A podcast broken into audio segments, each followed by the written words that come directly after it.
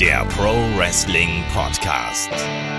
Ja, hallo und herzlich willkommen zu Headlock, dem Pro Wrestling Podcast, Ausgabe 420. Heute mit dem Rückblick auf WWE Extreme Rules 2021. Mein Name ist Olaf Bleich, ich bin euer Host.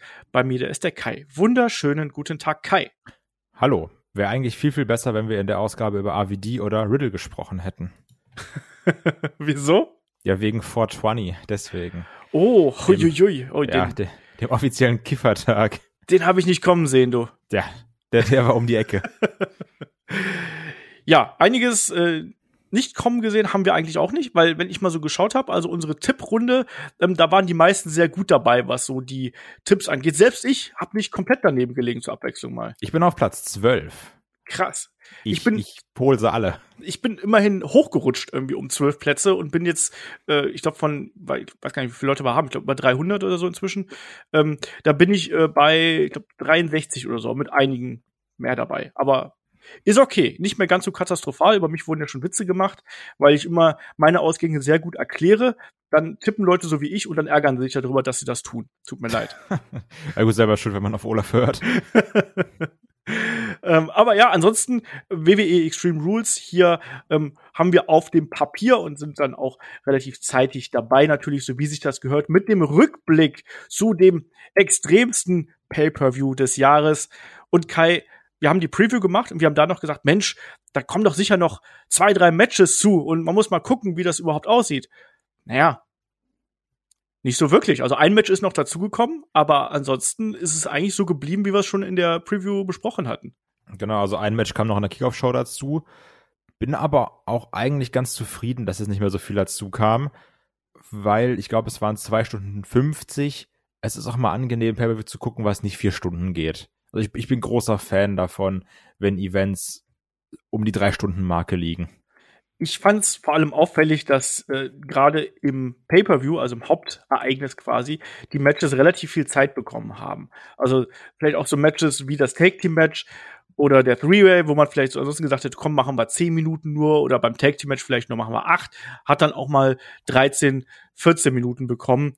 Ähm, plus natürlich dann auch äh, der die beiden Main Events, die dann länger gedauert haben ähm, und der Opener auch der war relativ lang. Also ich finde, das hat man ähm, da recht gut gemacht, dann lieber den Matches entsprechende Matchzeit einzuberaumen, als dass man dann sagt, komm, wir hauen noch mehr raus. Und was man ja derzeit so als Trend sieht, ist ja auch die Tatsache, dass große Matches dann auch gerne mal in den Weeklies rausgehauen werden. Und Kai, wir haben schon im Vorgespräch so ein bisschen darüber gesprochen. Das scheint gerade so eine, so eine Trendwende zu sein. Gerade wahrscheinlich auch, weil man durch die entsprechenden TV-Deals einfach mehr Geld über ja, TV verdient. Ja, also anscheinend ist da auch die Quote wichtiger, weil ich sag mal so, Buy-Rates sind ja irrelevant geworden irgendwann durch Peacock Deal und Network und schieß mich tot. Das Problem ist, ich habe dadurch das Gefühl, das geht schon seit den letzten Monaten so, dass Pay-per-Views immer mehr irrelevant werden, beziehungsweise das wirkt dann wie Network Special, aber es ist einfach nur ja, ein, ja, so Network Special, eine glorifizierte Weekly, was manche Sachen angeht, mit ein bisschen mehr Matches und ein bisschen weniger Promo. Und das finde ich persönlich ist eine ganz, ganz beschissene Entwicklung. wir haben auch viel mehr Cliffhanger, als das äh, früher der Fall gewesen ist. Also mit mehr DQ, mit mehr anderen Entwicklungen äh, mitten rein.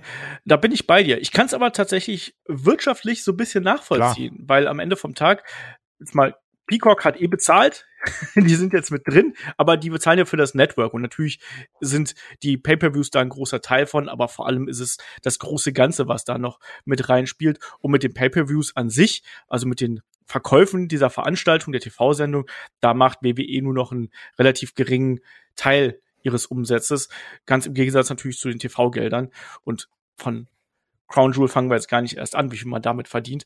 Aber ich kann es ein bisschen nachvollziehen. Aber ja, ich finde auch, dass man dadurch natürlich die Großveranstaltung, wie es ja früher immer so schön auf Deutsch hieß, dass man denen so ein bisschen die Bedeutung nimmt und so ein bisschen das Besondere natürlich auch nimmt. Und das ist schade und da kann ich auch verstehen, dass einem das nicht gefällt. Aber ich würde sagen, wir steigen einfach mal in die Veranstaltung ein, oder? Ja, rein. Rein in die Kickoff-Show. Jo, ab die Post. Ähm, da hatten wir ein Match, auch das hatten wir besprochen, schon in der Preview. Das ist nämlich der Kampf zwischen Carmella und Liv Morgan. Es drehte sich um die gebrochene, nicht gebrochene Nase von Carmella, die ja die schönste ist im ganzen WWE-Universum, lieber Kai. Und sie hat dann auch nach ihrem Entrance hier eine entsprechende Promo gehalten, wo ich dann zu dir nur per WhatsApp hm. geschrieben habe, Mensch, diese Promo, die ist so 90er, du. Ja, es war sehr standardisiert, typisches Gimmick hier, ich bin die Schönste, auch absolut keine Tiefe. Also die, die Promo ging gefühlt, weiß ich nicht, zwei, drei Minuten. Es war eigentlich immer nur ein Satz. Das war der Satz, ich, ich bin hier die Schönste und du bist hässlich. Das wurde dann auch noch im Match 80 Mal er erwähnt, bei verschiedenen Restholds und Aktionen, wo das auch mal gesagt wurde. Ich finde generell Carmella-Promos sehr, sehr anstrengend. Auch ihren Wrestling-Stil hat sie entsprechend ja darauf angepasst. Also sie ist jetzt sozusagen so ein Relikt aus vergangener Zeit. Da wird viel geschrien, es wird sehr viel mit den Haaren ihrer Gegner gespielt, äh, beziehungsweise geknotet, gerissen, gezogen. Und das finde ich sehr anstrengend. Also mir gefällt diese Entwicklung des Charakters gar nicht. Und äh, ich hatte mir ein bisschen mehr, auch damals, als es diesen Reboot von ihr gegeben hat, als Femme Fatale, ich hatte mir da ein bisschen was anderes erhofft. Und jetzt ist man eben doch wieder sehr stark auf Plattitüden umgestiegen, anstatt da wirklich auch mal, ja, was Interessantes draus zu machen. Der Kampf an sich, den packe ich mal für mich in die Kategorie was diese zwei zu leisten imstande sind. Also grundsätzlich totale Katastrophe war das nicht, aber es war eben auch nicht wirklich gut, äh, was die beiden da gezeigt haben. Wie hast du den Kampf gesehen? Nee, also da war viel holprig und hin und her. Also gerade diese, ach, weiß ich nicht, Slingshot, diese, also dieser Knie in den Rücken, Schwung holen, nach vorne stoßen Move von Liv Morgan, der ja auch ein bisschen Dreh- und Angelpunkt dieser Story war. Den finde ich cool. Ich finde das eine gute Aktion. D der sieht auch kreativ aus aber dieses Rumgeholper davor, was sie dann außerhalb des Rings gezeigt haben, das war echt nicht gut. Also da, da war viele Sachen, die, da war das Timing off. Was ich dann noch eher mochte, war diese eine Kombination von Liv Morgan in der Ringecke mit dem, mit dem Running Knee, gepaart mit dem Enzugiri und danach diesen doppelten Stomp. Das fand ich ganz cool. Aber sonst war da viel, also gerade auch von Carmella sehr Diven-esque, was den ja. Kampfstil anging. Ja, das meinte ich auch mit dem an Haare ziehen und so weiter und so fort. Ähm, ich hatte übrigens gewundert, dass sie gerade bei diesem Double Stomp, der, der auch richtig gut aussah und der hatte auch Pfeffer. Das war nämlich sehr oft das, was mir so ein bisschen in den Aktionen gefehlt hat. Dieser Wumms, also auch dann ähm, reißt Carmella zum Beispiel Liv Morgan an einer Stelle des Kampfes reißt äh, sie sie vom mittleren Seil runter auf den Boden und es gibt halt keinen richtigen Knall und das mag dem Gewicht der Kontrahentin verschuldet gewesen sein, aber dann muss man das mit entsprechender Wucht vielleicht auch wettmachen. Und da reagieren dann die Zuschauer auch nicht drauf, wenn das eben keinen richtigen Knall gibt. Hier war das so, bei diesem Double Stomp, das hat richtig gewumst und da hast du auch gemerkt, dass ein Raun durchs Publikum gegangen ist. Und an der Stelle hat es mich gewundert, dass sie da nichts mit der Nase gemacht haben, weil das war ja, eigentlich das so, dachte ich auch. ne, so prädestiniert dafür. Du greifst doch auf, aber es hat mich auch gestört. Ich, apropos, wo Wumms fehlt, das ist mir auch aufgefallen bei den ganzen Roll-Ups, die es gab. Ja. Es sah immer so aus, eins, zwei, ich lass dich los. Eins, zwei, also das, das sah nie aus wie ein Kickout. Ja.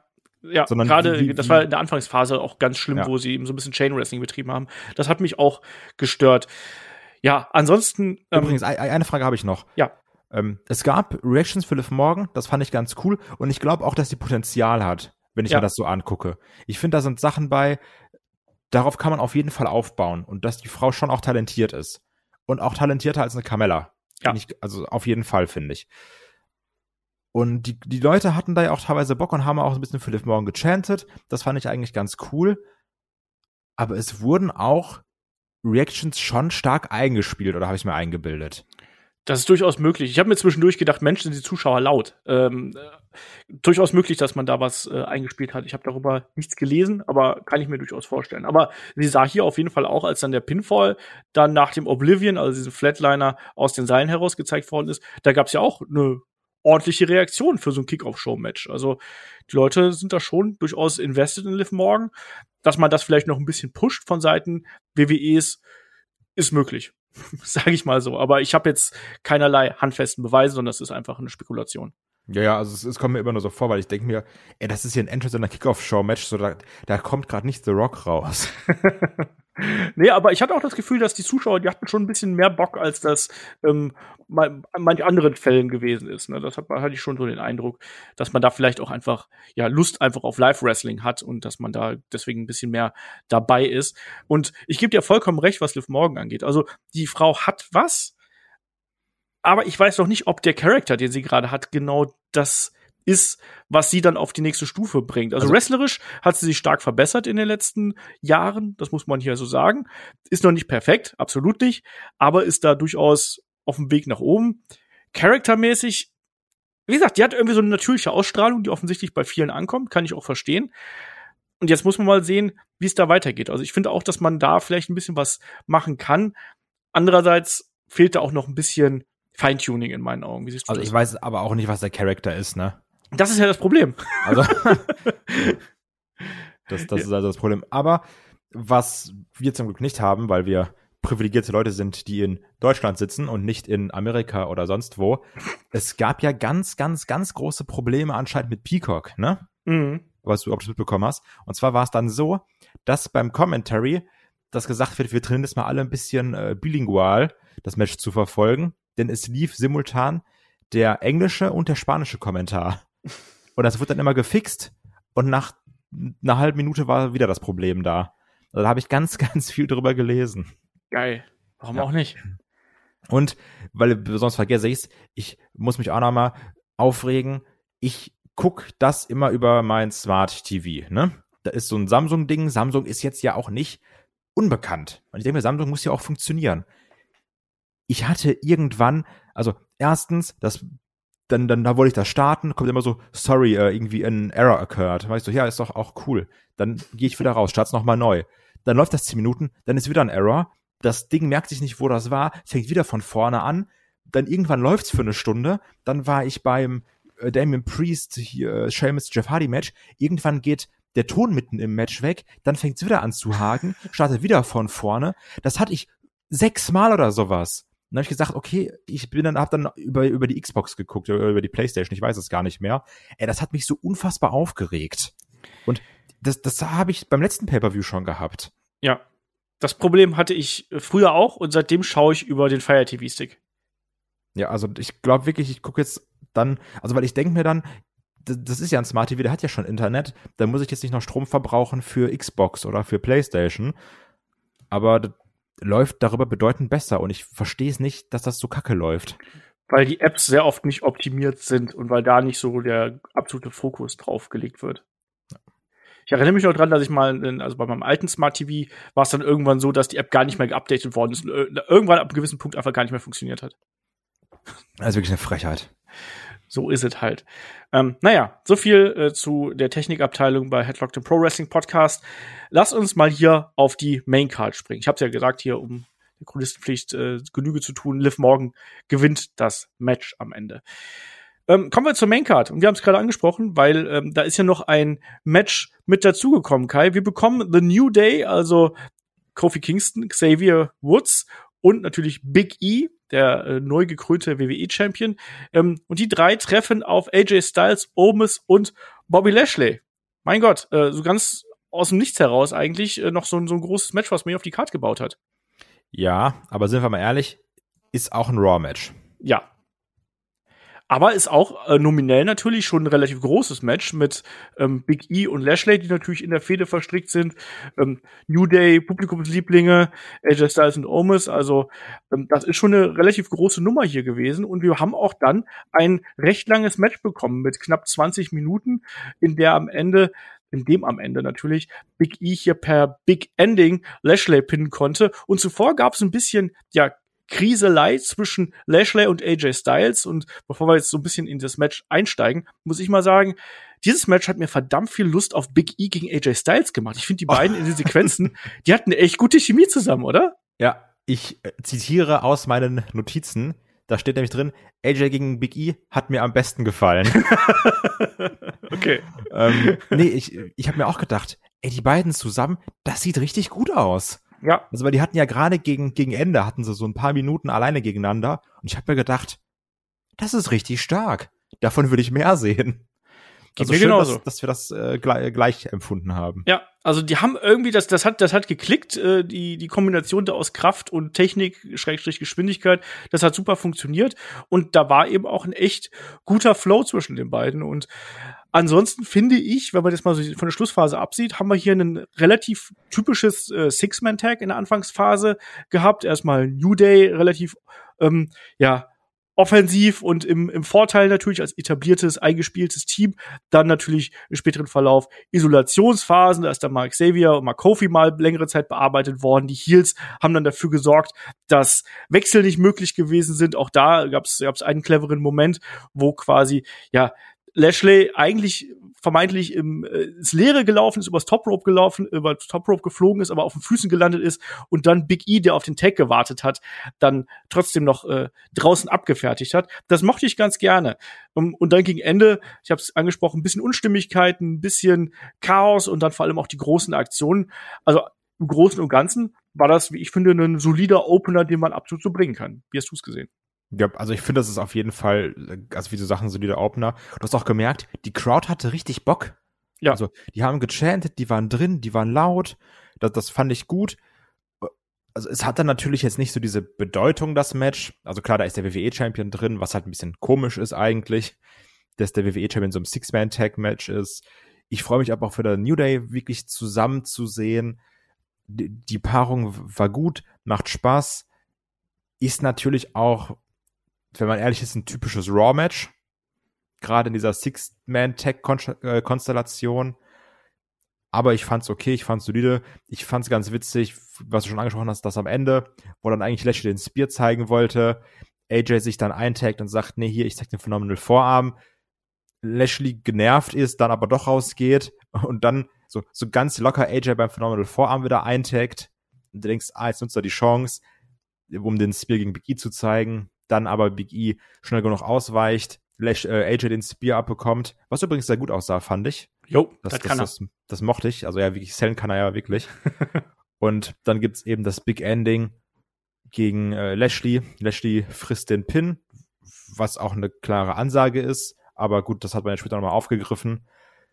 Ich fand's unterhaltsam. Ob ich das jetzt bei einem Pay-Per-View brauche, weiß ich nicht. Ob es eine gute Wahl war für einen Opener, schon ziemlich, ja. Ich finde gerade bei dem, was du jetzt auf der Card ansonsten gehabt hättest, also mein, mein Pick wäre das Tag Team Match gewesen, um die SmackDown-Titles. Ich sage, ja, das US-Match. Ja, aber das wäre halt so mein Pick gewesen, so als schneller Einstieg in die Show. Plus du hast irgendwie die Usos, dann kannst du später noch im Main Event irgendwie dann eingreifen lassen und so. Aber ist ja auch wurscht. Ähm, aber ich finde, das ist äh, ein Crowdpleaser. Du hast wirklich absolute Publikumslieblinge. Du hast Big E, der hier nochmal präsentiert wird. Mir gefällt das tatsächlich nicht ganz so gut, dass er in dieser New Day Gruppierung jetzt da schon wieder präsentiert wird. Das finde ich ein bisschen störend, weil eigentlich wollte man ihn doch alleine sehen und dann ja ist er jetzt schon wieder in dieser in dieser Reihe. Ne? Ähm, ich finde, man, man schafft es momentan noch nicht so 100%, ihn so als eigenständigen Wrestler und als eigenständigen Charakter zu etablieren. Wie siehst du das? Ja, also es ist die Frage, ob man das will, was man machen möchte, oder ob man gerade, was ich zumindest im Gefühl habe, sich auf alte funktionierende Sachen beruft. Wie zum Beispiel, dass man sagt, New Day mögen die Leute, New Day ist eine Bank, deswegen hier ist New Day. Ja, und du hast ja gerade auch angeführt, dass hier äh, die Sache mit Big E und Lashley, das hat ja, war ja Foreshadowing, ne? Ähm, dann gab es ja die Herausforderung von Big E und äh, von, von, von Lashley. Lashley und dann die äh, Annahme für das Match bei Raw. Und da hat man, da, das ist genau das, was wir eingangs eigentlich erwähnt haben. Ne? Man hat beim Pay-Per-View schon eine Story für die nächste Weekly aufgebaut, damit die Leute da einschalten. Und das Match der beiden war ja dann auch noch Opener. Also man versucht da schon sehr stark in die Richtung zu gehen. Wir spoilern jetzt nicht, was dann bei Raw passiert ist, dass der Opener ähm, Big E gegen Lashley gewesen ist. Das war äh, bekannt, das wurde ja auch schon hier beim Event bekannt gegeben. Aber das ist genau das, dass jetzt äh, die, die Shows äh, stärker miteinander verschmelzen, als wir das schon vorher gesehen haben. Ansonsten hier zu dem Opening Contest. Ähm, ich fand es eine unterhaltsame Angelegenheit. Die Charakter haben alle funktioniert. Die Action war gut. Ähm, wir haben mit Big E gegen AJ Styles wirklich eine längere Phasen gehabt, wo wir richtig Spaß dran gehabt haben. Und dann eben auch das Finish mochte ich auch. Und ich mochte auch die Art und Weise, wie hier ähm, Kofi und Xavier einge, äh, gebunden worden sind. Was ist eigentlich mit, mit Xaviers Haaren passiert? Warum hat er sich vorne so die Cornrows so komisch rot gemacht? Von, von oben sah es aus, als wenn da sein Gehirn rausgucken würde. Ich weiß es auch nicht. Aber der Mann ist ja generell, dass er alle paar Monate irgendeinen komischen neuen Hairstyle rockt. Also von daher. Wer die Möglichkeiten dazu hat, der soll das machen und glücklich werden. Ja, auf jeden Fall hier gewinnen The New Day nach dem Big Ending von Big E gegen Lashley nach knapp 20 Minuten ein solides Opening Match. So, weiter geht's erstmal dann noch mit einem kurzen ja, Backstage Look mit Becky Lynch, die sich hier bereit macht. Es gab noch ähm, Videos zu Connors Cure und dann sind wir auf dem Weg in Richtung Match um die WWE SmackDown Tag Team Championships zwischen den amtierenden Champions, den Usos und den Street Profits. Und da haben wir jetzt bei SmackDown gesehen, da ist ja Montez Ford, weil der gute Angelo Dawkins ja nicht zugegen gewesen ist. Der gute Montez ist ja ordentlich hier vermöppt worden von der Bloodline und hat hier jede Menge Stuhlschläge abbekommen und war auch entsprechend gehandicapt. Und diese Story hat sich natürlich dann auch durch das Match gezogen, nämlich so weit, dass er dann eben ja nicht so aktiv dabei sein konnte, phasenweise zumindest, bis er es dann am Ende vergessen hat, lieber Kai. Und mhm. das hat mich so ein bisschen rausgenommen. Also er war dann am Anfang, hat er wirklich verkauft und ah, ich kann nicht und es geht nicht und so. Und dann gegen Ende, mir egal, komm, ich hau alles rein, was jetzt hier nicht nagelfest ist und dieses typische, ja, und jetzt hier Adrenalin und so, es ist eine tolle genau. Sache. Ich wollte gerade sagen, dann bis dann das Adrenalin reinkickt. Ja, ja. ja. Ja, nee, ich habe ja schon gesagt, also für, für die Leute, für die äh, Hörerinnen und Hörer, vor dem Podcast habe ich gesagt, Olaf, lass uns anfangen. Ich will mich richtig, richtig doll aufregen über eine Sache. Okay. In dem Match ist es nicht. Oh. Geil, das ist jetzt wie bei, das ist jetzt wie bei äh, Germany's Next Topmodel oder so, ne? Ja, genau. Ich dachte, ich, ich, ich äh, hole jetzt meine innere Heidi Klum raus und jetzt tease ich an und sag, in dem Match reg ich mich nicht auf. Nee. Du, du bei wackelst. dem Match hier, das, wir haben es ja auch schon in der Preview ein bisschen gesagt, wir hätten uns hier auf jeden Fall eine Stipulation gewünscht. Unser Wunsch wurde nicht erhört. Finde ich ein bisschen schade. Muss aber sagen, nach dem Match, um da so ein bisschen vorzugreifen, würde ich die beiden auf jeden Fall nochmal gerne gegeneinander sehen, weil das hat über weite Strecken echt viel Spaß gemacht. Es waren viele coole Aktionen drin, ein paar richtig schöne Nearfalls, äh, die mich dann echt hatten, wo ich dachte, ah, vielleicht gewinnen ja sogar die Street Profits. Und man kann ja auch den Angriff aus der Smackdown-Woche, auch wenn gegen Ende nicht mehr gesellt wurde, kann man trotzdem noch als Grund verkaufen, wenn man sagt, ja, ich war nicht bei 100 Prozent, sondern ich war nur bei, was weiß ich, 80, 70 Prozent. So, wenn wir aber beide richtig fit sind, dann machen wir euch platt und deswegen jetzt Leather Match. Natürlich, wie, wie immer, immer halt. Leather Match. Ja. Ja, du musst, du musst ja bei Saudi Mania auch was bieten. Klar. Da müssen noch die Leitern mit. Genau, aber ich hätte auch wirklich, ich hätte wirklich Bock, die nochmal gegeneinander zu sehen. Ja. Weil hier waren viele schöne Sachen. Also gerade auch zum Beispiel dieser Dive von Montesfort über die Ringecke nach draußen, den fand ich komplett krass. Also der ist ja sowieso auch ein extremer Highflyer. Und das mit gebrochenen Rippen. Das mit, apropos, der From the Heavens, glaube ich, zweimal mit ja. gebrochenen Rippen, wo er ja bis unter, unters Hallendach springt. Einem auf die Knie. Ja, was auch zu einem äh, schönen Nierfall geführt hat, der dann von, von einem der Us unterbrochen wurde. Das mochte ich auch. Und dann eben gegen Ende diesen doppelten Usos-Splash. Dann doch fürs Cover für den Sieg der Usos. Ich, man hat ihnen ja gute Zeit gegeben. Das könnte sogar noch ein bisschen länger gehen, so ein Match, gerade mit einer Stipulation, finde ich, dass man dann noch sagt, hier, ihr habt mal so ähnlich wie der Opener 16, 18 Minuten. Aber ich habe hier eigentlich wenig zu meckern, außer dass ich mir immer mehr denke, es dauert bestimmt nicht mehr lange, bis Montes Forten ähm, Singles Competitor ist. Ja, wobei ich hier in dem Match auch sagen muss, dass Angelo Dawkins mir nicht gerade das erste Mal, aber ist er mir tatsächlich ein bisschen verstärkt aufgefallen im Vergleich zu ähm, den vergangenen Monaten, weil er dadurch, dass ähm, Montes ja sehr oft nicht aktiv sein konnte wegen der Verletzung, weil er das entsprechend verkauft hat, da immer wieder so Runs gehabt hat, ähm, wo er das auch sehr nach außen getragen hat, dass er hier für seinen Kumpel kämpft und es mit beiden aufgenommen hat. Und ich mochte diese Intensität, die er da an den Tag gelegt hat. Also ich finde, ich finde auch ein Angelo Dawkins ziemlich gut. Der macht auch viel Spaß und ich sehe den auch gerne und ich sehe die auch gerne im Tag-Team. Aber ich glaube, dass man dann irgendwann sagt, wir bauen auf das Charisma ja. von äh, Montes Ford, weil sind wir mal ehrlich, neben den Ford geht ein Dawkins komplett unter, ne? Ja, das stimmt. Dass man da dann irgendwann sagt, hier, wir machen es jetzt alleine. Ja. Bin ich kein Fan von, weil ich bin ja kein Olaf. Und möchte alle Tech-Teams auf der Welt trennen. Aber ich kann es mir schon vorstellen, gerade jetzt auch, wenn man nochmal an SmackDown denkt, Montes Ford, ich glaube, da hat man auch das Vertrauen drin, dass er alleine funktioniert. Ja, es ist natürlich die Befürchtung, gerade dass Angelo Dawkins, wenn dann mal dieses Team gesplittet wird, dass der so ein bisschen in so eine Undercard-Rolle irgendwie reinrutscht und Montez Ford. Ich sehe in dem auch mehr, weil der bringt die Athletik mit, der bringt Charisma mit. Haben wir schon tausendmal drüber gesprochen, dass der so ein Rohdiamant sein könnte, aus dem mehr wird. Aber ich wollte noch mal hervorheben, früher habe ich das, den Unterschied der beiden noch viel, viel krasser gesehen. Ich weiß, da, haben, da, da war ja Angel Dawkins nicht nur im Schatten, sondern der war ja gar nicht mehr sichtbar neben Montez Ford. Aber jetzt inzwischen ist er zumindest in der Lage, daneben ja zu bestehen und äh, auch Aufmerksamkeit auf sich zu ziehen, gerade wenn die Geschichte so erzählt worden ist wie hier. Und ich bin da komplett bei dir. Ich mochte auch die Geschichte, die hier erzählt worden ist. Ich fand die Action war gut. Und auch dann am Ende, wo Montez Forte dann auch gekämpft hat wie ein, wie ein Tier und dann er mit dem doppelten Uso-Splash hier quasi abgefertigt werden musste. Äh, auch da, man hat versucht, ihn zu schützen und hat versucht, die Street Profits gut aussehen zu lassen. Gutes Tag-Match. Kann ja. ich nicht viel meckern. Auch Ausgang absolut in Ordnung. Ähm, richtig gut. Kann ich, kann ich nichts, äh, Schlimmeres gegen sagen. Oder? Möchtest du noch was ergänzen? Nee, aber zum nächsten Match kann man viel Schlimmes sagen. ja, wir haben dazwischen jetzt erstmal noch die äh, Crown Jewel Werbung, wir haben Bobby Lashley und noch einiges mehr. Und dann kommen wir zum nächsten Match. Das ist das Match um die Raw Women's Championship zwischen Charlotte Flair und Alexa Bliss. Ja, und das wird so ein bisschen überschattet durch das, was danach passiert. Natürlich, da äh, hat die gute Charlotte ja Lilly kurz und klein geflattert und Alexa hat dann einen ja, Breakdown bekommen, hat sich ja furchtbar darüber aufgeregt, hat äh, Charlotte nochmal angegriffen. Das Match an sich hat mich nicht gerade in den Bann geschlagen, sagen wir es mal ganz vorsichtig. Irgendwie hat es zwischen den beiden in meinen Augen zumindest nicht geklickt. Es fand sich katastrophal schlecht, aber so richtig funktioniert hat es für mich auch nicht. Hier, vielleicht lag es auch daran, dass ich nicht dran geglaubt habe, dass Alexa hier irgendwas holen könnte. Wie hast du hier den Kampf gesehen und was war die Geschichte, die hier für dich verkauft worden ist?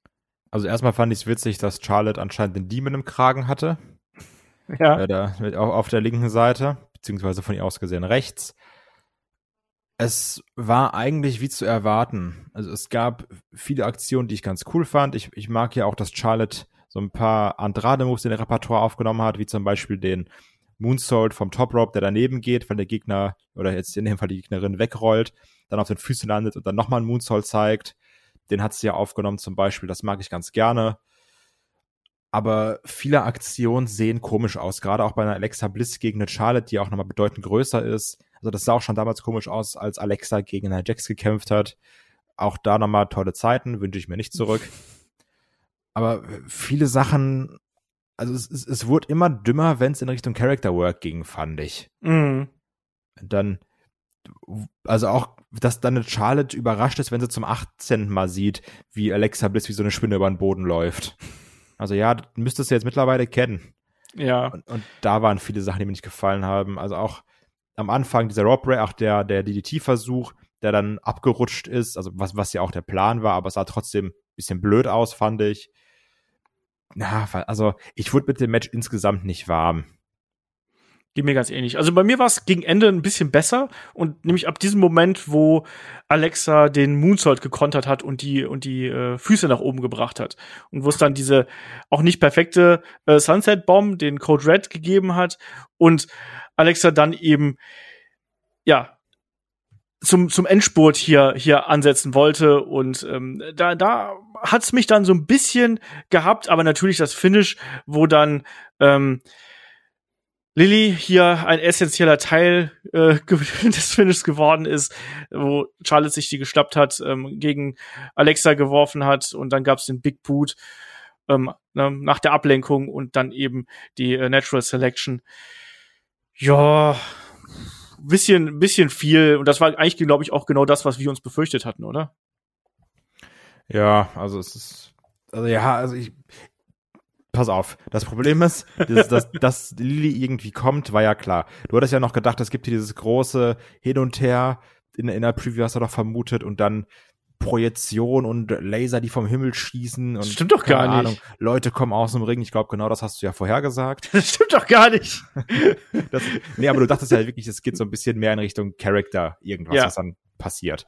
Das, das, das war ja nicht so. Und ich habe auch gesagt, nee, Olaf, das passiert nicht. Und ich hatte recht, um das nochmal festzuhalten. Aber gerade das Ende wirkte dann schon ein bisschen affig. Ich bin ganz ehrlich, habe mich gefreut, dass Lily zerrissen wurde, weil die hasse ich. Dann soll, kam ja dieser Nervenzusammenbruch von Alexa, was ein bisschen blöd war, weil, glaube ich, diese Schaum vor Mundpille einfach nicht gewirkt hat bei ihr. Also diese Tablette, die sie da im Mund hatte, weil anscheinend der Mund ausgetrocknet war nach so einem Match. Das sah da ein bisschen doof aus, dann hat sie nur ein bisschen gesabbert. Und man hat die ganze Zeit gedacht, was hat sie denn da im Mund? Das fand ich ein bisschen blöd. Und ja, jetzt, jetzt muss man in Anführungsstrichen gucken, was jetzt passiert. Ob, ob wir jetzt eine zusammengenähte Lilly haben, die dann aussieht wie keine Ahnung was. Ich würde mich einfach freuen, wenn wir die gar nicht mehr sehen werden. Aber dazu wird's halt nicht kommen. Ja, ich habe auch gelesen, dass man äh, Alexa Bliss erstmal so ein bisschen aus den Shows rausnehmen würde, vorübergehend, und äh, man da eventuell eine kleine Pause äh, in Betracht zieht. Muss man mal abwarten, ob das passiert. Ach, ich fand's halt auch albern. Und wenn man sich dann die Zuschauerreaktion anschaut, das fand ich eigentlich hiermit am interessantesten. Die haben ja so ein bisschen, erst so ein bisschen pseudomäßig mitgespielt, ne, als Charlotte die Puppe hochgehalten hat, so, nein, mach's nicht, mach's nicht. Aber dann, als dann äh, Alexa hier die Überreste ihrer Puppenfreundin da zusammengeklaubt hat und in den Arm genommen hat und sie dann gerufen haben, thank you, Lily, das fand ich schon ein bisschen lustig. Ja, das fand ich gut, weil es auch, ja, weil ich das halt auch nicht ernst nehme, ne? Ja. Und mich das nervt und ich das auch nicht sehen muss. Ja, und ich hoffe einfach, dass das jetzt vielleicht auch einfach in eine Richtung geht, dass der Alexa-Charakter sich wieder ein bisschen entwickelt. Ich finde den momentan auch ein bisschen sehr stagnierend und auch uninteressant bis zu einer gewissen Weise. Und das wäre jetzt natürlich eine Möglichkeit, wo man dann neu ansetzen könnte. Vielleicht wird jetzt aus der Puppe Lilly dann doch irgendwann eine Figur oder eine Wrestlerin Lilly oder irgendeine andere Art und Weise, wie man sie dann hier präsentiert. Das muss man abwarten, was daraus wird. Aber das Match an sich war, ich sag's mal, Durchschnitt. Das Finish war schwierig und das danach war albern. Also, ich sag mal, eher so Richtung Ablage P wie Papierkorb, oder? Okay. Ganz klar. ähm, ja, nichts nächstes Match, sondern erstmal nächstes Backstage- Backstage-Segment. Wir sehen Paul Heyman Backstage. Der Draft steht ja bevor und er verspricht da was ganz, ganz Großes. Na, ich bin mal gespannt, Kai, oder? Draft-Stimmung schon da? Ich freue mich wirklich auf den Draft, weil das gespannt ist. Also ich sage jetzt nicht zum vierten Jahr in Folge, ich hätte gerne lieber eine Lottery. Das äh, spare ich mir jetzt an der Stelle. Aber ich, ach, es ist dann, bei mir kommen dann wieder so unnötig dumme Hoffnungen auf, dass ich denke, ach man, vielleicht kommt jetzt mal wieder so richtig Zunder in die Bude. Und dann ist es für zwei Wochen und danach ist es wieder egal. Aber ich bin trotzdem gespannt. Ich sag nur, wer mal so richtig Fan Draft hören möchte, ich glaube, das war auch vor vier Jahren oder so, wo wir unser Fantasy Draft gemacht haben, wo irgendwie gefühlt Jo. jeder zurückgekommen ist und jeder ist gedraftet worden, Kai. Das war, das war einfach nur eine wilde Aufnahme. Das, der Podcast ging auch gefühlt acht Stunden. Da, da sind wir, haben wir einmal richtig über den, äh, über den, wie sagt man, über die Stränge geschlagen. Genau, so sagt man das. auch über die Fantasy-Booking-Stränge man das stimmt. Ich weiß nicht mehr, welche Ausgabe es gewesen ist, aber das war, das waren noch die wilden Zeiten von Headlock. Damals, da war es noch richtig crazy. Nicht so solide wie heute. Ne? Genau, heute der Profi-Podcast. Genau. Headlock, der Pro-Pro-Wrestling-Podcast, wenn man ehrlich ist. Genau. Ja, auf jeden Fall, das ist dann das. Und äh, Kai, wir werden ja auch über ähm, den Draft ähm, podcasten. Also da werden wir auch die Roster-Checks machen nach dem Draft und werden schauen, wie stehen denn Raw und SmackDown nach dem Draft äh, da und werden darüber diskutieren. Wir sprechen gerade noch darüber, ob wir daraus einen Podcast oder zwei Podcasts machen. Das werden wir dann sehen und das werdet ihr natürlich dann auch bei uns zu hören bekommen. Aber natürlich werden wir da die Roster entsprechend nochmal beäugen und entsprechend abwägen. Und du hast gerade Draft Lottery angesprochen. Das ist das Thema von unserem kommenden Wochenend-Podcast, weil es war auch mal von einigen Hörern mal wieder der Wunsch, Mensch, mach doch mal was Älteres mal wieder und nicht nur den aktuellen Kram. Dem kommen wir gerne nach und deswegen ähm, blicken wir zurück auf den ersten Draft von 2002. Da werden dann David und ich drüber sprechen. Die entsprechende Raw-Episode bewerten, reviewen und dann auch so ein bisschen die Hintergründe da eben erklären, was da alles so abgelaufen ist und wieso das damals so anders gewesen ist im Vergleich zu heute. Also auch da ein bisschen in der Vergangenheit geht's da ab. So. Nächstes Match ist der Kampf um die United States Championship zwischen dem Champion Damian Priest und den beiden Herausforderern, Seamus und Jeff Hardy. Und wir haben ja hier, ich habe ja im Vorfeld so ein bisschen gesagt, Jeff Hardy ähm, passt ja so nominell vielleicht nicht unbedingt rein. Der ist letztens noch die 24-7-Belt hin, hinterhergelaufen, ist jetzt so ein bisschen da reingeworfen worden. Ich habe gesagt, der war so ein bisschen der emotionale Kit in diesem Match. Und ich finde, das war auch so, gerade gegen Ende, wo er dann ja mit der Swanton Bomb ähm, noch beide quasi getroffen hat und wirklich so mehrere Male kurz davor gewesen ist, sich hier den, den Titel zu holen, ähm, habe ich das schon so gesehen. Und ich muss auch an der Stelle noch mal eine Lanze für den guten Seamus brechen, der natürlich hier A den super nervigen hier gespielt hat, aber leistungsmäßig absolut vorne mit dabei gewesen ist. Aber das Posen von Seamus auf dem Top Rope, die Jeff Hardy Gesten, also da, da muss ich sehr laut lachen. Was bei dir? Ja, also generell das, nach diesem Jeff Hardy Seamus Posing war er ja so für zwei Minuten im Entertainer-Modus. der, der, hat ja noch, ich weiß gar nicht mehr genau, was es war, aber in der anderen Ringecke hat er noch so anderen Quatsch gemacht, die sich dann feiern lassen und also also für mich war es ein bisschen auch die Hogan-Pose mit ich lebe mich mit dem Ohr in die Crowd. Das kann sein, ja, ja. Also das fand ich schon sehr, sehr unterhaltsam. Also ich muss auch sagen, Seamus ist auch bei mir immer ein sehr underrateder Typ. Also der ist echt ein Workhorse, der macht vieles gut. Ich mag den schon wirklich verdammt gerne. Ich glaube, das ist ein richtig, richtig guter Typ einfach. das, das fand ich sehr witzig. Und auch hier, also ich habe als ich das Match gesehen habe, muss ich auch an deine Worte denken und habe mir gedacht, yo, da hatte der Olaf auf jeden Fall recht. Gerade als dann Jeff diese äh, einmal wie damals gegen Edge und, und Triple H den äh, das, das Finish unterbrochen hat mit der Swanton Bomb, das war schon ganz cool. Und ab da hast du auch gemerkt, die Crowd will gerade Jeff Hardy. Ja. Und die haben richtig Bock, dass Jeff Hardy das hier gewinnt. Ähm, die haben Damien Priest ausgebuht im Schlagabtausch, ne? Ja, also das, das war's nämlich. Dann Priest schlägt alle so buh, Jeff Hardy schlägt alle so yeah.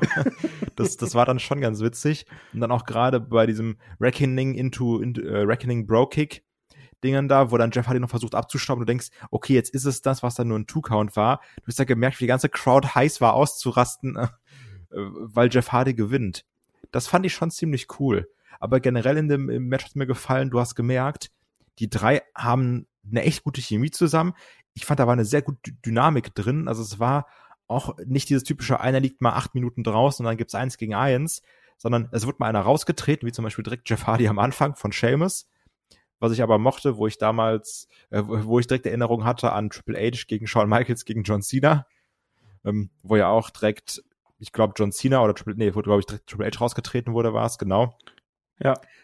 Aber auch hier, es war dann immer so, dann hatten sie vielleicht mal eine halbe Minute, Minute zusammen, dann kommt aber jemand, macht eine Unterbrechung. Seamus hält gerade einen Submission-Move, der mir einen Priest unterbricht. Also, es, du hast wirklich gemerkt, im Gegensatz zu anderen Triple Threat Matches, dass hier wirklich immer drei Leute in einer Art und Weise beschäftigt waren miteinander. Ja. Und ich bin auch dabei. Also ich finde, man hat hier äh, einen gutes, unterhaltsames äh, Three-Way-Match abgeliefert, in der jeder seine, seine Momente gehabt hat.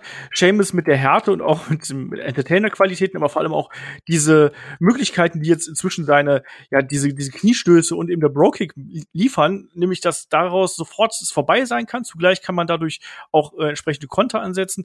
Das hat Spaß gemacht und Damien Priest sah ihm dann hier auch sehr gut aus, weil er immer wieder auch diese Momente gehabt hat, wo er kämpfen musste, dass er im Match bleibt und dass er ja seinen Titel behält.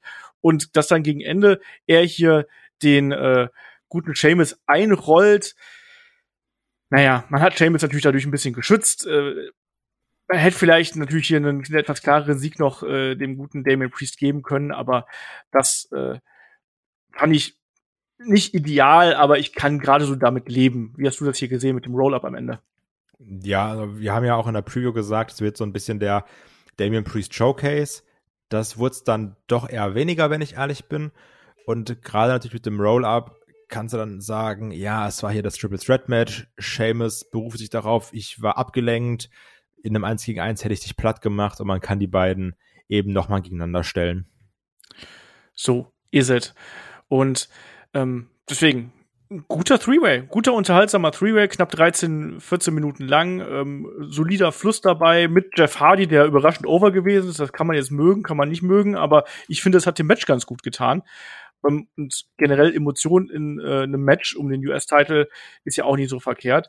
Und also auch da wir haben eigentlich hier, was Wrestling-technisch das gesamte Ding hier angeht, da kann man eigentlich nicht bis hierhin noch nicht viel meckern, außer mal vielleicht von dem Kickoff-Show-Match und von dem ähm, Match zwischen Charlotte und ähm, Alexa Bliss abgesehen. Aber ansonsten war das bis hierhin eigentlich eine solide Karte und du gehst eigentlich auch ganz gut weiter. Außer du möchtest noch was zum Three-Way sagen, Kai.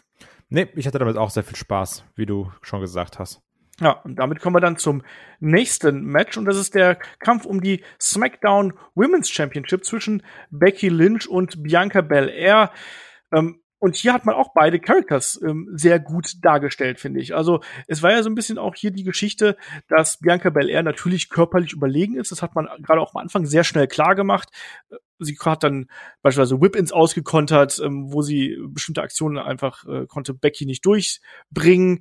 Ähm, Becky dann am Ende eher so mit der Verschlagenheit und der Cleverness und hat dann, hat es aber nicht geschafft, ähm, Bianca wegzustecken, um es mal so zu sagen. Und dann am Ende hat sich Biancas körperliche Dominanz und die Fitness und all das, was damit zusammenhängt, hat sich dann durchgesetzt.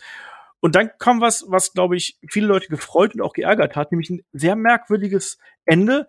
Ähm, da will nämlich äh, Bianca Belair hier den KOD zeigen, ähm, hat Becky Lynch auf den Schultern und dann kommt plötzlich Sasha Banks reingerannt und attackiert ähm, Bel Air.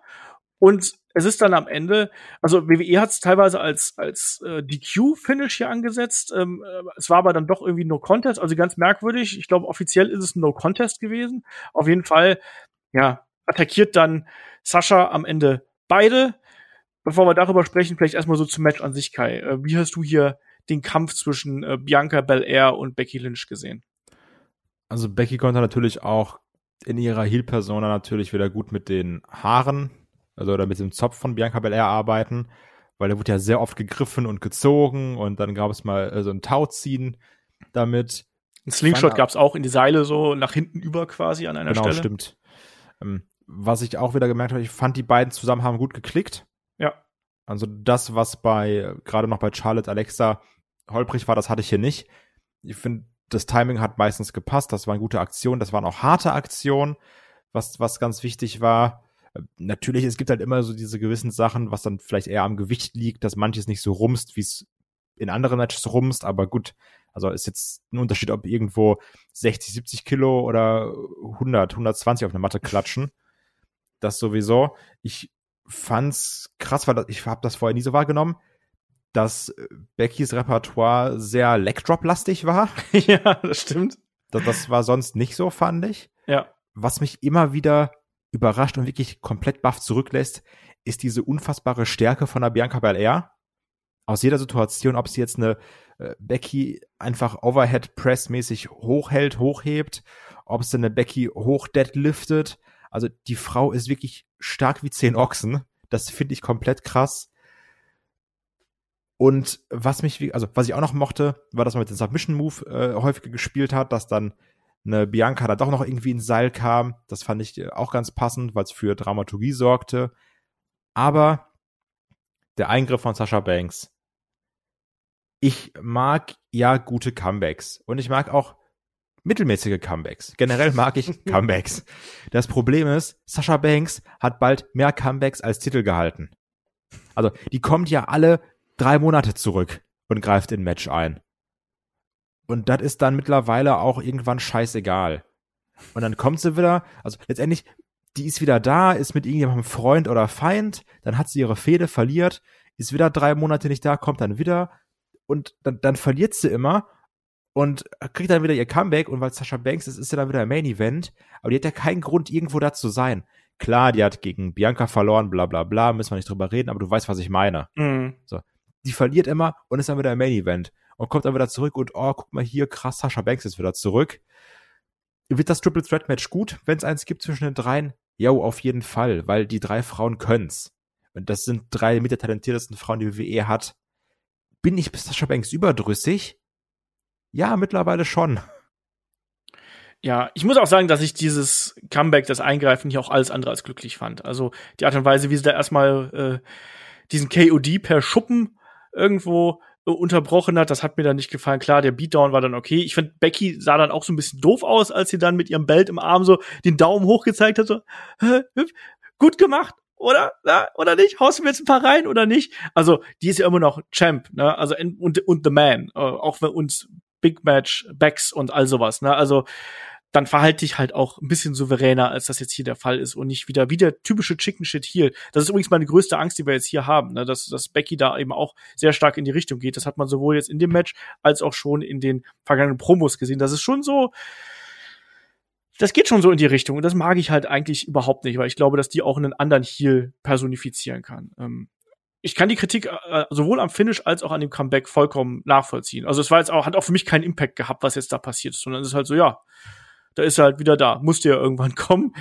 Ähm, und dass sie sich jetzt hier in das Match einmischt, ja, ist dann so. Hat mich nicht besonders tangiert. Ich fand die Umsetzung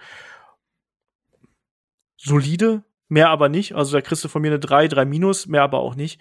Und äh, hat, wie ich finde, in erster Linie eigentlich dem Match geschadet, was sehr gut gewesen ist und was zwar ein bisschen, es hat ein bisschen auch seine Längen zwischendurch gehabt, aber ich glaube, mit einer anderen Art von Eingriff, vielleicht auch mit einer anderen Inszenierung des Eingriffs, hätte man da ein bisschen was äh, Größeres draus machen können. So fand ich es eher ein bisschen mau und nimmt auch ein bisschen was von der Qualität dieses Matches äh, weg. Und das finde ich ein bisschen schade. So. Auf jeden Fall behält Bianca Belair ihren Titel, Kai. Ja, behält ihren Titel und wie gesagt, ich glaube. Bianca Belair, Becky Lynch behält Ach, ihren Titel natürlich. Ja, meine ich auch.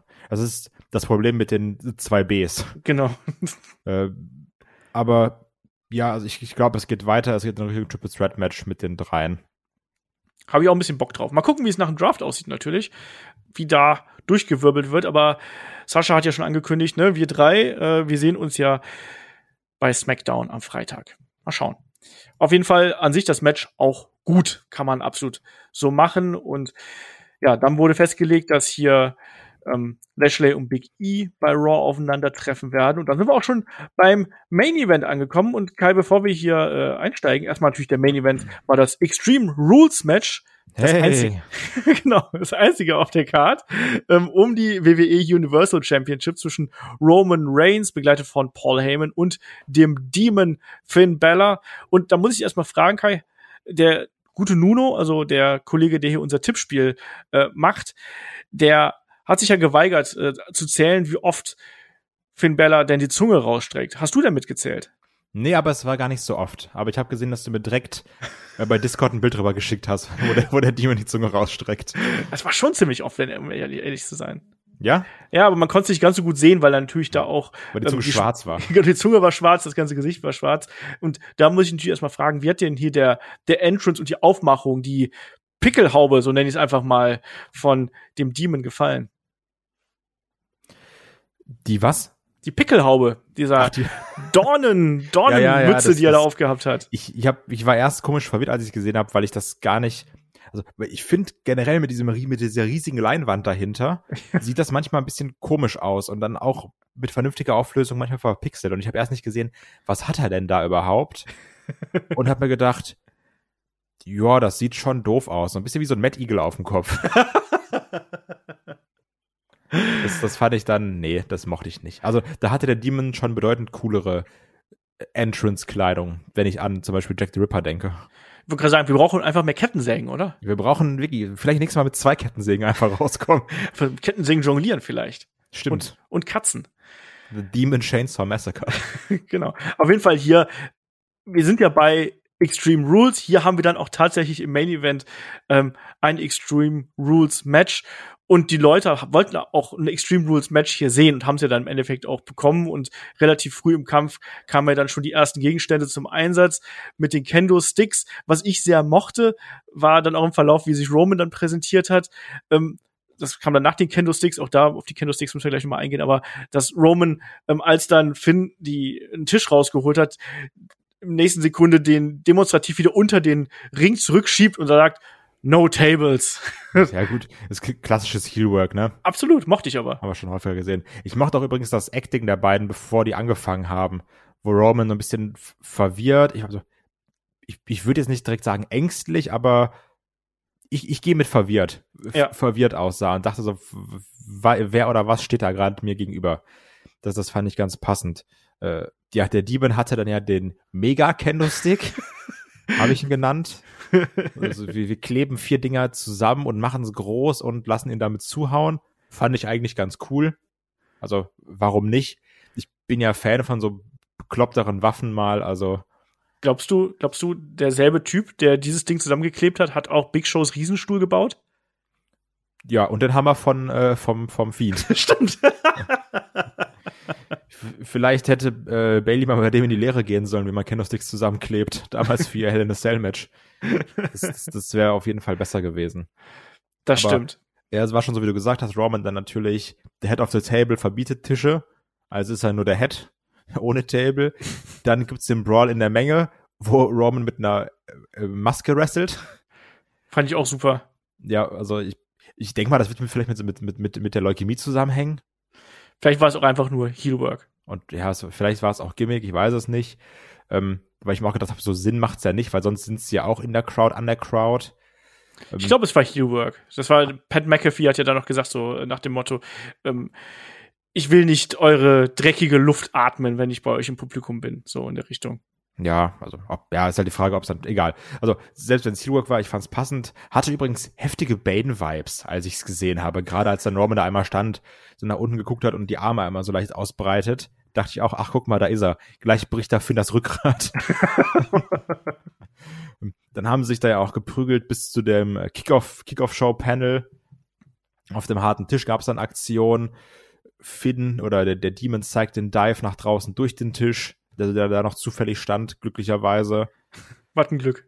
Was, was, was ein Zufall, das mochte ich. Dann haben sich dann wieder bis zum Ring geprügelt, Roman wieder ohne Maske. Und was ich dann mochte, ist, dass ja ein, ein, ein Roman Reigns Trick aufgegriffen wurde. Es gab nämlich den Spear Ja. gegen den Demon. Dann gab's den, den Pin, den Pin-Versuch. Und der Demon kickt aus mit einer Mischung aus, ich komme normal raus und Low Blow, wie es damals, glaube ich, gegen Jay Uso war, oder? Ich glaube ja, ja, ja. Und das mochte ich dann, weil ich das auch erst gar nicht wahrge wahrgenommen habe, bis dann die Wiederholung kam und die Kommentatoren es gesagt haben. Und man dabei Romans Gesicht sah, was, was auch wieder schön verkauft wurde. da muss ich auch sehr lachen. Ja, generell, also das, weil es war ein flott geführter Brawl, den wir bis hierhin gesehen haben. Da war wenig Leerlauf drin, es waren immer wieder auch die größeren Spots, auch ein bisschen Humor ähm, dabei. Also wir haben, wir haben auch von, von Roman ja noch den, den äh, Uranagi beziehungsweise einen Chokeslam hier durch den Tisch äh, gesehen. Also jo, stimmt. da war, da war schon ordentlich Zunder hinter. Und hier geraten wir dann gleich auch in die, in die heiße Phase des Matches ähm, mit dem Low Blow und Roman, der dann am, am Boden liegt und Bella, der sich dann ja wieder die Oberhand hier sichert mit dem äh, äh, Dropkick, wo er dann aus dem äh, Ring fliegt, äh, Finn mit dem Somersault ähm, hinterher und dann sehen wir auch relativ schnell den Coup de Gras im Ring und dann kommen die Usos mit dazu. Aber Kai, trotz Superkick und allem drum und dran, haben die nicht so recht, recht eine Chance gegen den Demon erstmal. Ja, also muss ich auch sagen, der, der Coup de Gras wäre es quasi gewesen, Genau. Wenn die Usos nicht eingreifen. Ähm, und dann gehen sie eben den Demon an, aber wie du schon sagst, haben sie keine Chance, die Kollegen. Äh, ein Uso wird durch den Tisch gehauen vom Demon. Ich glaube, Jay war's.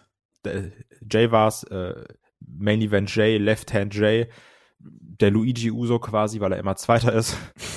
ähm, dann gibt's den obligatorischen Roman Reigns Speed durch die Barrikade. Ja. Und dann liegt der Demon erstmal und ist platt.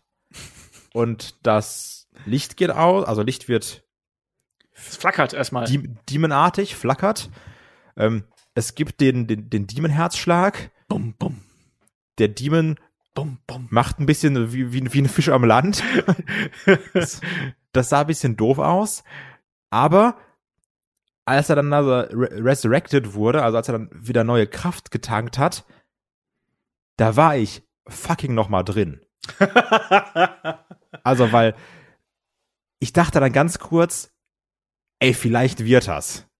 Und es dachten viele Leute, vielleicht wird das. Mhm. Und das hätte gepasst. Und du hast auch gemerkt, die Crowd war geisteskrank heiß auf einmal. Ja. Also es hatten ja alle Bock, dass der Demon jetzt den Sieg holt. Und so, die, die Musik, also dann gab's ja diesen Dropkick. Roman geht draußen durch den Tisch, was ziemlich geil aussah. Dann schmeißt er in den Ring. Ähm, Nebel läuft. Man sieht relativ wenig. Man denkt, jemand hat einen Bengalo gezündet. Bisschen doof, egal. Der Demon steht auf dem Top Rope. Du denkst, okay, jetzt coup de gras und dann eine Hand hat er schon am Pott. Hol es nach Hause. dann steht er ein Schlüff zu lange auf dem Top Rope. Das Ding bricht ein, so die, also das ganze Top Rope bricht ein, fällt runter, Spear, Sieg, 1, 2, 3, Roman gewinnt. Und das ist es, worauf ich mich aufregen will, weil das finde ich so unsagbar scheiße. Das Problem ist, wir waren uns alle sicher, Roman Reigns gewinnt, ne? Klar, jo. natürlich. Dann kommt dieser Moment, wo du denkst, also, was wir auch bei Brian immer geliebt haben, dieses, was wäre wenn? So, was wäre, wenn er jetzt doch gewinnt? Das ist krass, wenn du diesen Moment erzeugen kannst. Gerade halt bei so einem Charakter wie Roman Reigns, wo du denkst, der, der holt ihn eh nach Hause. Und das, das musst du eigentlich loben. Also ich kann jetzt ja nicht sagen, die haben es geschafft, diesen Moment bei mir, dieses, dieses Denken bei mir zu wecken, der Demon holt den, holt den Titel und dann schafft das doch nicht. Das ist ja eigentlich geiles Storytelling. Und also das ist ja eine richtig gute Leistung. Das Problem ist aber, was mich so unfassbar aufregt, dass es scheißegal ist. Also weil du, im Normalfall jetzt müsstest du denken, so der Fiend, die Leute hatten richtig Bock, die waren heiß. Der hätte eigentlich gewonnen, wenn auch, dass dieser Spot scheiße ist mit dem Seil, ne? Ähm, und auch zu lang gedauert hat. Aber jetzt hättest du dieses, okay, der Demon hätte eigentlich gewonnen. Darauf kannst du aufbauen. Es gibt noch mal ein Match zwischen den beiden. Und dann sind die Leute ja noch mehr drin, weil sie dann nicht mehr mit zu 100% reingehen mit Roman gewinnt. Und da ist Spannung drin. Das Problem ist aber, dass all das, was du dir damit hättest aufbauen können, scheißegal ist, weil es nur darum geht, dass Roman jetzt gegen Lesnar kämpft. Und das regt mich unfassbar auf. Ja, darf ich gerade noch mal meine mein Erlebnis dieser Wiederbelebung kurz rezitieren, weil ich fand das richtig albern. Ich fand das von vorne bis hinten albern. Das begann mit dem, du hast gesagt, wie der Fisch auf dem Trockene, der, der gute Finn Bella. Dann fand ich total merkwürdig, dass, dass dann einfach nochmal die Musik eingespielt worden ist. So, warum denn die Musik? Also das, ja, das habe ich auch nicht verstanden. Das war auch dumm. Das, das passt halt auch überhaupt nicht. Ähm, du hast gerade gesagt, Roman verkauft das äh, mit dem mit dem Tisch. Also dieser gab es diesen Shotgun Dropkick und Roman ist ja dann im hohen Bogen durch den Tisch gesprungen. Ich halt dumme Assoziation. Ich habe sofort an ähm, an Batista gedacht ne, der, der, der, der nach hinten fliegt, nachdem äh, ja, ja. Mark Henry ihn geschubst hat. Ja, ja, ja. Also habe ich gedacht, Mensch, da hast du den inneren Batista ähm, getriggert hier. Dann fand ich, dass man ähm, auch gesehen hat, dass das natürlich, es war ein präparierter Stunt, der hier am Ende da, das ja, Finish herbeigeführt hat. Ne? Also, weil ich auch gelesen habe, so war das geplant oder war das äh, war das ein Unfall? So, nein, natürlich natürlich war das geskriptet und natürlich war das geworkt. Und Klar, das hat natürlich ein gewisses Risiko dabei, dass gerade so auf Knie und Beine, dass da was passieren kann. Aber ich glaube, den Spot, den werden sie auch trainiert haben. Und man hat auch sehr stark, und das hat mich wirklich rausgebracht, gesehen, wie sich dieser Turnbuckle so auf ein äh, der, der, der, der oberste Turnbuckle, der hat sich ja so durchgebogen, dass er schon fast auf dem mittleren Turnbuckle gestanden ist. Und das, dafür hat es dann auch zu lang gedauert. Ähm, ja, ja, das, also timingmäßig war das, war das kacke. Ja, das, das hat mich massiv gestört. Ich fand dieses Finish von vorne bis hinten so gestaged, dass es mich rausgebracht hat. Von einem eigentlich guten Match. Und deswegen kann ich auch verstehen, dass Leute dann sagen, die nehmen das Letzte aus diesem Match mit und sagen, äh, das war kacke. Das Match an sich war aber nicht kacke. Das Match an sich war richtig unterhaltsam. Das Finish war blöd und auch mit dem roten Licht. Ich dachte so, ach, guck mal, da waren noch ein paar rote Filter vom Fiend übrig, die mussten wohl loswerden oder so. Ich aber, das, ich, aber, mir war das zu klamaukig. So. Aber fandst du nicht, dass das die Möglichkeit gewesen wäre? Du hast doch auch bei einer Crowd gemerkt. Ja, also, natürlich. Also, der, ja, der ja. Demon hätte hier gewinnen können und es wäre keiner böse gewesen. Also Klar. es hätte jetzt ja keiner gesagt, oh Mann, Roman kann aber gar nichts und ist schwach. Und also wirklich, das ist halt das, was, was mich seit, seit Monaten so aufregt. Dieses, so, du bist irgendwo drin, du bist dann invested. So, weil so, ich, ich war dann in diesen zwei, drei Minuten in, in den Fiend Investor, weil ich dachte, okay, vielleicht holt er jetzt den Titel, krass, Überraschung. Und dann, wenn du aber drüber nachdenkst, merkst du, ey, es ist doch alles scheißegal. So, es, es ging von Anfang an darum, der gewinnt hier nicht, natürlich nicht. Und dieses Momentum, das nimmt man jetzt auch nicht mit, was der, was der Fiend, äh, was der Demon hat. Ich verwechsel die immer, ähm, was der Demon hat oder haben kann. Das geht hier nur um den Moment, nichts weiteres. Das hat keine Konsequenz. Es gibt das Match gegen Brock Lesnar und scheißegal. Und das regt mich richtig auf. Ja. Und das ist ja auch genau das, was wir schon bei der Preview bemängelt haben. Das ist das, was der, das große Problem am Aufbau dieser ganzen Show gewesen ist, und beziehungsweise vor allem dieses Matches gewesen ist, dass du eben mit Crown Jewel und mit dem bereits festgelegten Match zwischen Roman und Brock Lesnar, dass du da das größere Match im Hintergrund hast, womit du mehr Geld verdienst und man eigentlich gewusst hat, okay, das hier wird nur eine Zwischenstation werden und die eigentliche Frage hier war für mich die ganze Zeit nur, okay, wie schafft man es, dass Roman Reigns den Titel behält, ohne dass der Fiend total doof aussieht? Äh, der Fiend. Fange ich auch schon damit an. Der Siehste? Demon. Verdammtes rotes Licht. Ja. nee, ähm, der, der Demon natürlich. Und man hat es irgendwo geschafft, man hat natürlich auch gestärkt dann am Ende noch mal mit dieser Sequenz. Und ich hoffe, dass man vielleicht diesen gebrochenen Turnbuckle, dass man das noch erklärt und dass man das aufgreift. Wie konnte das passieren? War es die Kraft des Demon? Wollte der so doll abspringen bis in den Himmel, bis übers Dach, dass das der Turnbuckle nicht ausgehalten hat? War es Paul Heyman, der da was manipuliert hat, weil er wusste, dass der Coup de Gras kommen sollte? Wissen wir nicht. Mal gucken, wie und ob man das in den nächsten Wochen aufdröselt. Das Ende fand ich doof und es hat leider quasi diesen, diesen Kreis, den wir mit der Preview vielleicht aufgenommen haben, da hat's leider geschlossen. Und das ist nun mal ein blödes Finish. Es macht genau das, was du gerade gesagt hast. Es macht dieses Match ein bisschen bedeutungslos. Es macht den Herausforderer, den Demon, bedeutungslos. Und das will man als Zuschauer nicht sehen, dass du eigentlich dann da sitzt und da sagst, ja, war ja klar.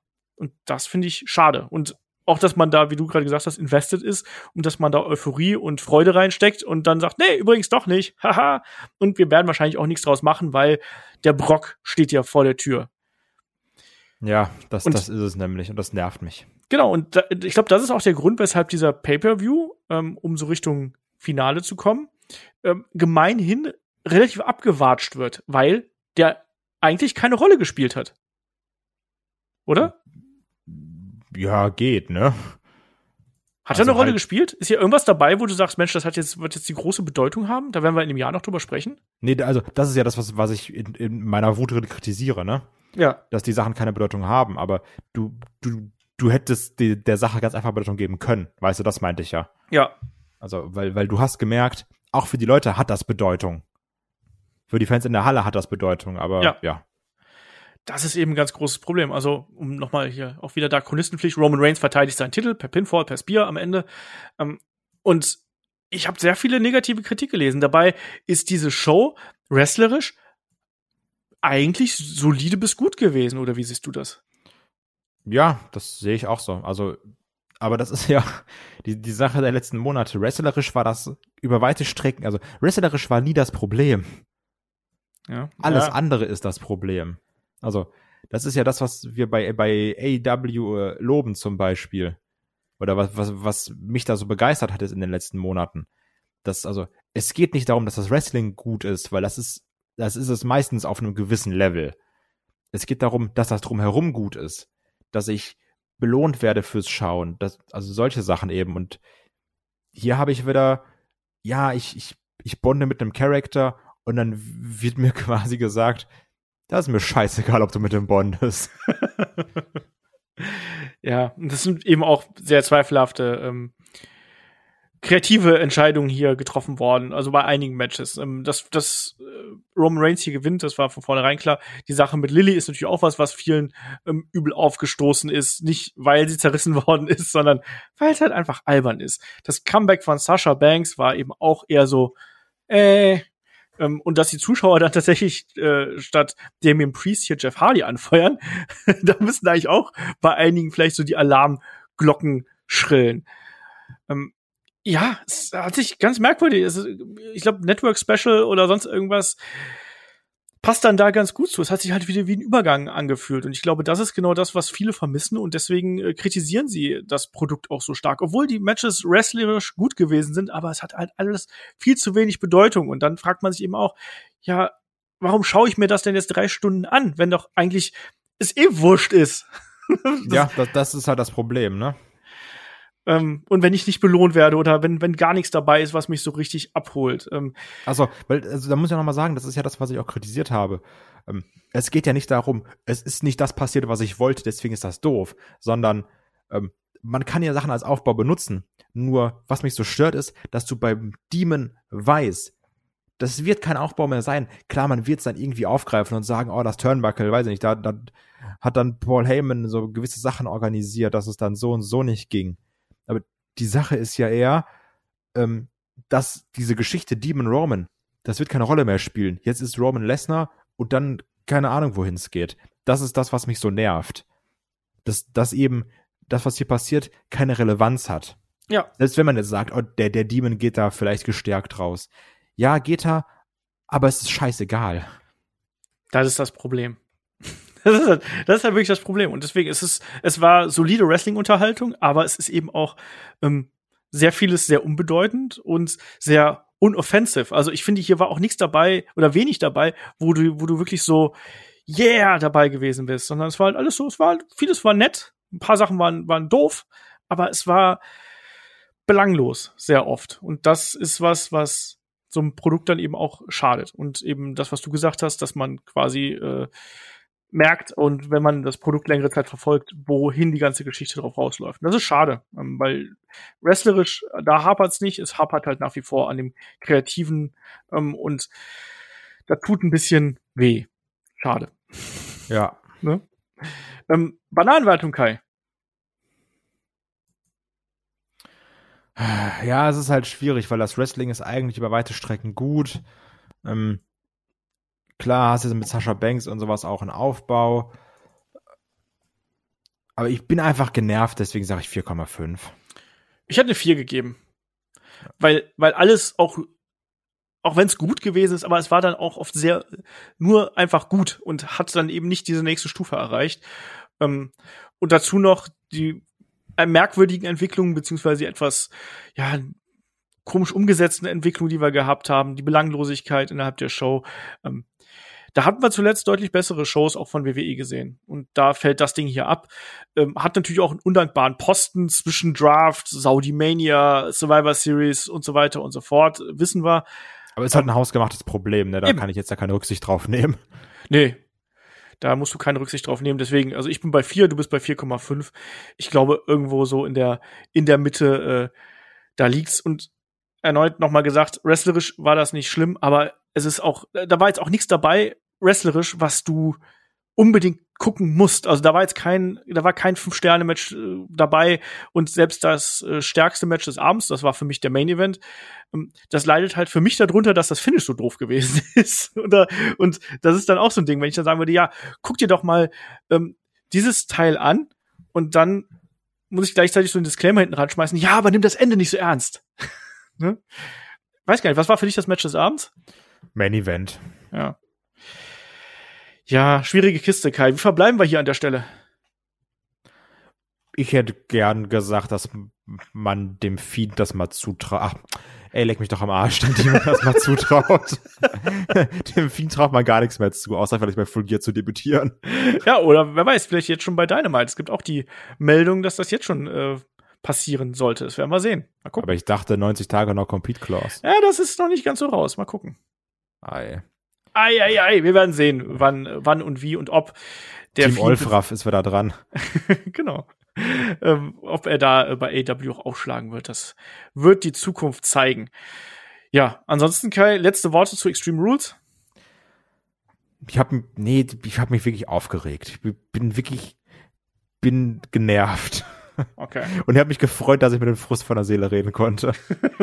Sehr ich gut. hätte übrigens gerne Einschätzung der Leute zu dem finalen Spot, weil ich glaube, da kann man, man kann es komplett affig finden, man kann da aber auch drin gewesen sein wie ich. Man kann sagen, ey, es war doch alles so, wie es genau geplant war. Das würde mich mal interessieren, da mal ein paar Meinungen zu lesen, egal ob auf Discord oder in den YouTube-Kommentaren. Genau, schreibt uns gerne mal, wie ihr die entsprechenden Punkte gefunden habt. Hier das Finish bei Roman gegen den Demon.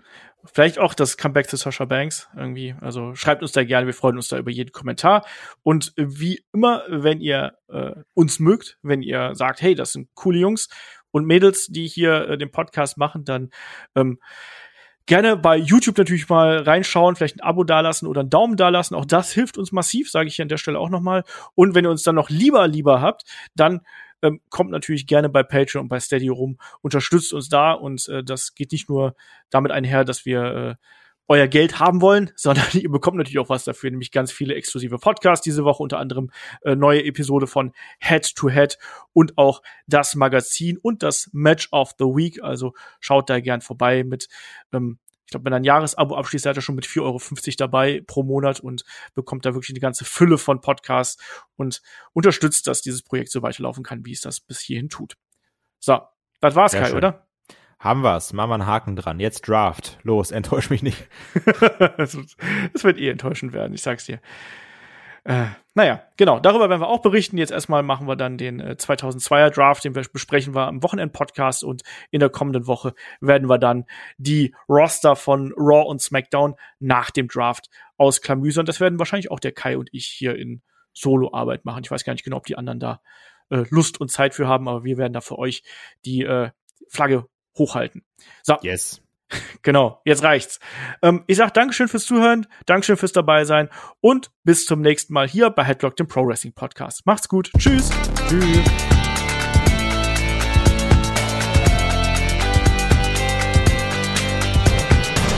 Headlock, der Pro Wrestling Podcast.